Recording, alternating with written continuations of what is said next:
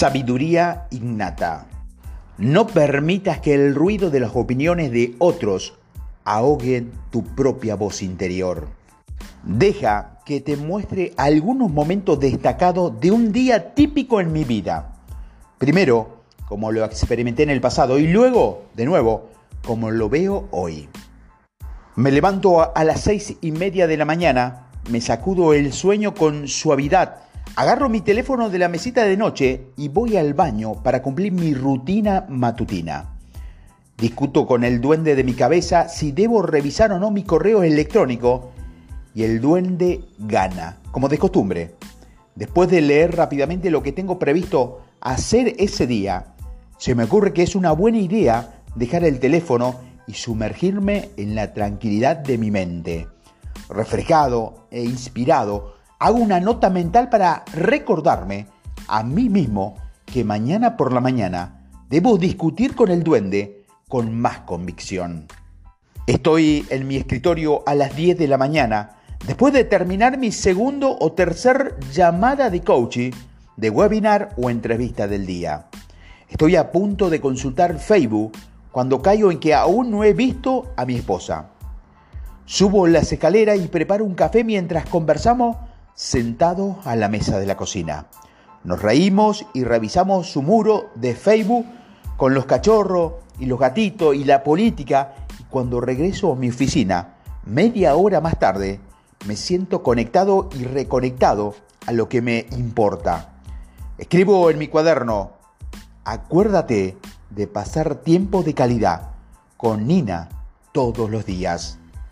Es hora de comer y estoy un poco cansado. Me preparo una tortilla y me debato entre comerla viendo un episodio reciente de una serie de detective, los titulares de Center, el programa de Witkin de esa semana o leer uno de los nuevos libros de negocios apilados en mi escritorio. Me decido por la serie de detective pero unos 20 minutos me entra el sueño y cierro los ojos.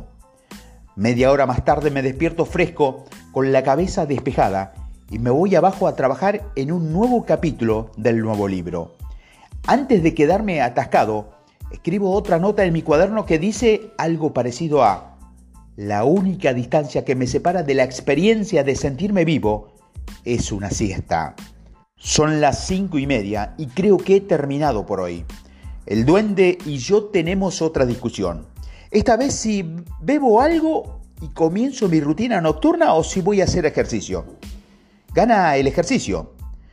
Siento esa combinación embriagadora de la endorfina del entrenamiento, el orgullo de la victoria privada, diaria y sobre la pereza y la culpa por sentirme tan orgulloso de mí mismo por algo como mover arriba y abajo las piernas en una sala oscura llena de oficinistas sudorosos.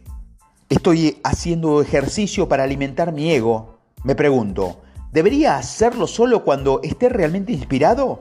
¿O necesito reforzar y crear un sistema que me obligue para asegurarme de entrenar toda la noche y no convertirme en alguien desentrenado, con sobrepeso y alcohólico? Mientras regreso a mi coche, me doy cuenta de que estoy pensando demasiado, de nuevo, y rindiéndome en voz alta en mi propia locura. De camino a mi casa, me repito un baño de burbuja en la endorfina sin contaminarlas con mis pensamientos habituales y pienso que debo escribir. No pienses tanto en mi cuaderno en cuando llegué. Hora de acostarse, mi mujer y yo nos quedamos fritos viendo un episodio de Polka. Mientras cierro los ojos, me viene a la mente una cita de Skip sobre la caída del ego. El último pensamiento que recuerdo es que tengo que encontrar la cita completa e imprimirla y pegarla en el monitor de mi ordenador como un recordatorio diario. Esto es lo que decía mi cuaderno de nota a la mañana siguiente.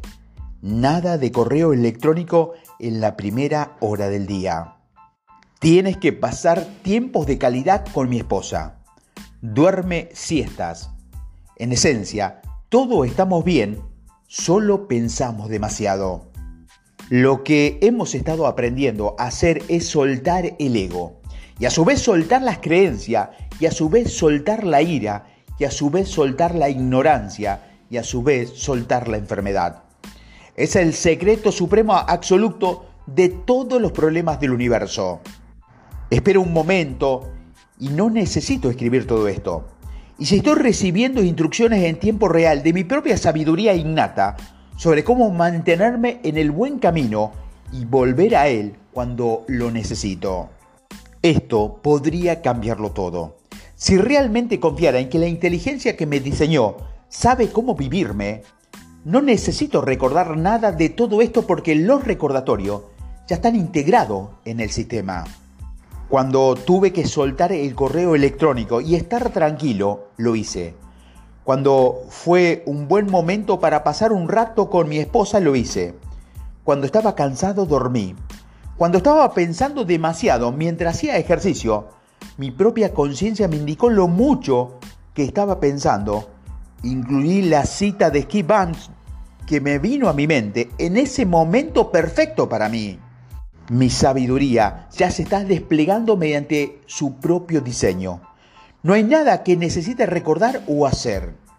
Para hoy, te invito a que observe con frecuencia te ocurren las cosas en el momento justo.